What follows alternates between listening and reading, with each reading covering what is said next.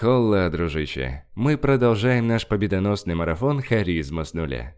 И сегодня мы проработаем мандраж, стеснительность, застенчивость. Называй как хочешь. Я имею в виду моменты, когда ты не можешь преодолеть страх негативной оценки, неопределенности.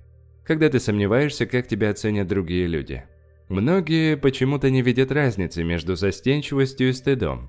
Однако разница, ё-моё, какая огромная. Застенчивость испытывают тогда, когда еще ничего плохого не совершили. Когда попал, например, в общество незнакомых людей. И, собственно, главная причина застенчивости – это страх не оправдать чьих-то ожиданий. Отсюда страх выступать публично, ходить на свидания, словом, проявить себя. Застенчивость очень вредная особа. Она не позволяет человеку выражать его мнение и отстаивать свои права. Смущение, робость, мандраж, застенчивость – это энергетические вампиры, которые серьезно высасывают из нас жизненную энергию. Боязнь потерять контроль был моим самым главным страхом. Я думал, что если я что-то не контролирую в своей жизни, это априори повод для нервака и для всего из него вытекающего. Да даже сейчас, чтение этих мерзких новостей направо и налево. Человеку проще услышать что-то плохое, чем остаться в неведении и пугающей неизвестности. И вроде как это кажется нормальной реакцией, ведь по мере развития нашего общества – все чаще и чаще мы сталкиваемся с неопределенностью. А дальше подгребают навязчивые мысли, депрессивные состояния, чувство тревоги, панические атаки. Интересный факт. Психологи выявили важную зависимость. Оказывается, наибольшего успеха в бизнесе добиваются те люди, которые способны терпеть неопределенность. То есть работать в условиях неопределенности. Ну хорошо, а если я тоже хочу? Что мне делать-то? Сейчас-сейчас? Пять сек? Герой сегодняшнего выпуска – метод передачи ответственности. Короче, та самая приставучая неопределенность возникает из-за желания все контролировать, верно? Значит, нам нужно передать этот контроль, спустить все на тормоза. Твоя задача – найти то самое нечто, которому ты передашь эту ответственность. Например, судьбе, Вселенной, Богу, домовому, ангелу-хранителю, подсознанию, да кому хочешь. В моем случае я часто использую формулировку «это судьба». Что случилось, так и должно было случиться. Или я уповаю на интуицию, которая меня никогда не подводит. Тьфу-тьфу. И вот смотри, ты нашел свое плечо? Запомни, воображаемое. На живых мы свои неопределенности не сплавляем. И затем выдай ему все карты и проблемы. С этого самого дня о всем заботится твой образ-помощник.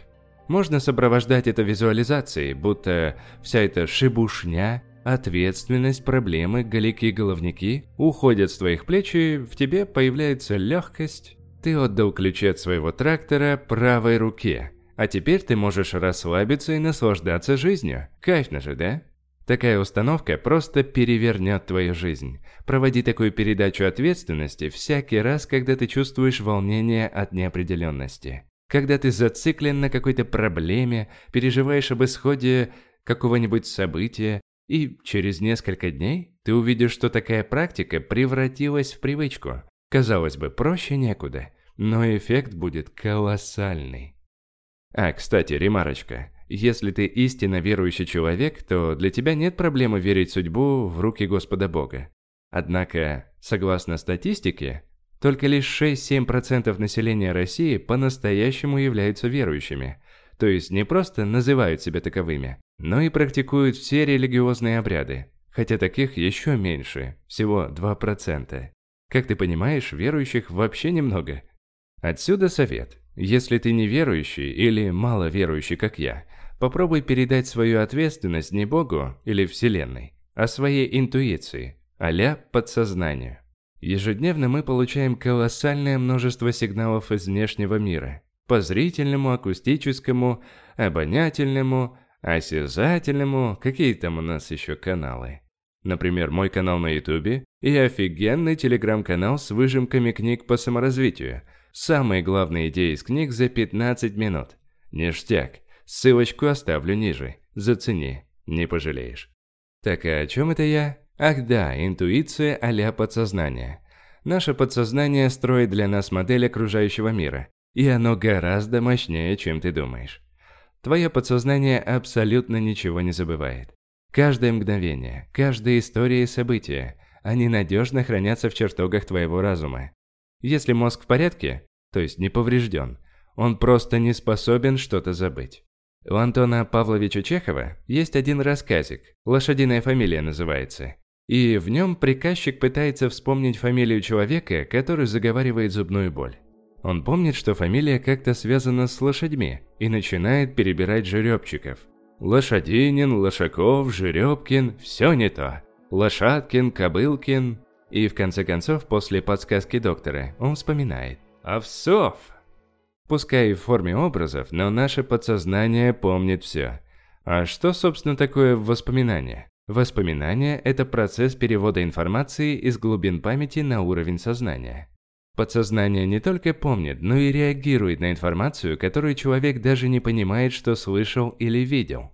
В опытах ученого Алексеенко 1967 года было показано, что человек реагирует на звуковые сигналы, которые на 6 дБ ниже порога. То есть звук был настолько слабый, что человек его не осознает. Он не может сказать, что хоть что-то слышит, но тем не менее, и на такой слабый звук он реагирует, это четко зафиксировали приборы. Если ты еще не уснул, сделаю промежуточный вывод. Наше подсознание работает и решает задачи намного быстрее, чем мы осознаем. Надеюсь, я убедил тебя, почему наше подсознание, а интуиция, стоит того, чтобы передать ей штурвал. Для начала рекомендую перевести это умение в разряд повседневных задач. Например, когда ты садишься за руль, обратись к своей интуиции. Интуиция, дружище, передаю тебе ответственность за наблюдение за дорожным движением.